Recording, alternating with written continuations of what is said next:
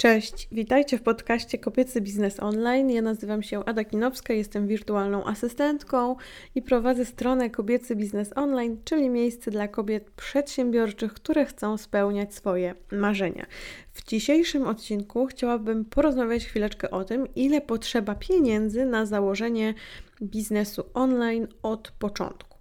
Chciałabym tak zaznaczyć na samym wstępie, że mówię tutaj o biznesach, które opierają się na usługach, czyli na przykład jeżeli jesteśmy wirtualną asystentką, jeżeli jesteśmy e, grafikiem, jeżeli jesteśmy takimi osobami, które swoje usługi wykonują zdalnie i te usługi wykonywać zdalnie chcą, bądź osobami, które chcą po prostu tworzyć swoje produkty elektroniczne typu e-booki, kursy online e, i tego typu rzeczy i sprzedawać je, czyli dzielić się swoim, swoją wiedzą w internecie i tworzyć swoją markę osobistą. E, I do tych, na tych dwóch płaszczyznach, które są bardzo e, obszerne, czyli bardzo wiele osób może taki biznes online sobie założyć od tak z dnia na dzień.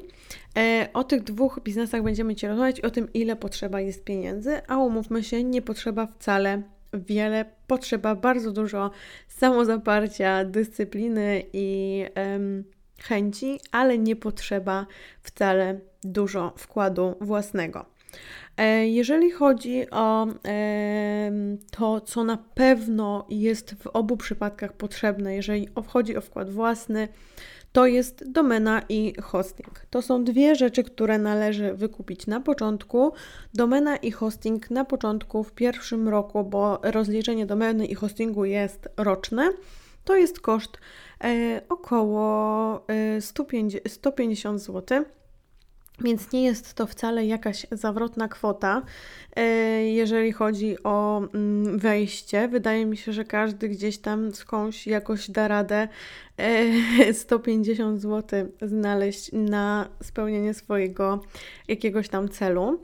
I na tym kończą się rzeczy, które są przymusowe. W sensie resztę naprawdę można zrobić bezpłatnie, bez żadnych dodatkowych E, rzeczy. Wiadomo, że jeżeli chcemy, żeby na przykład, nie wiem, nasz motyw był bardziej mm, dostosowany do tego, co potrzebujemy, żeby, żeby wyglądał jakoś inaczej, to możemy jakby inwestować w motyw i tak dalej, ale to nie jest przymusowe i na początku wcale nie musimy tego robić.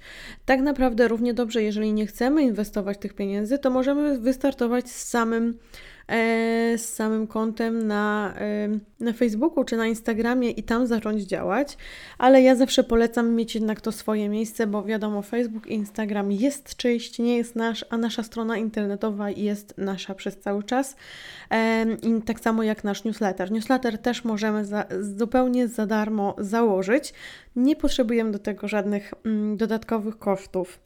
Jeżeli chodzi o promocję biznesu online, to myślę, że naprawdę przez bardzo, bardzo, bardzo, bardzo, bardzo długo możemy robić to zupełnie bezkosztowo. Wi wiadomo, że ta promocja wtedy nie będzie aż tak bardzo szybka, czyli e, trzeba będzie na te efekty zaczekać, ale wydaje mi się, że warto jest to robić, dlatego że taki organiczny zasięg mam wrażenie, że też jest taki bardziej.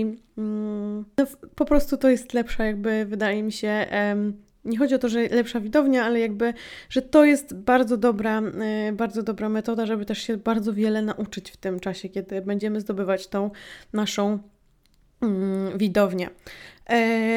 I co możemy zrobić, żeby się promować? Bo to jest bardzo częste pytanie i jak to zrobić za darmo? A no właśnie tak, że będziemy się dzielić naszą wiedzą, czy byśmy chcieli świadczyć usługi, czy będziemy się dzielić naszą wiedzą po prostu.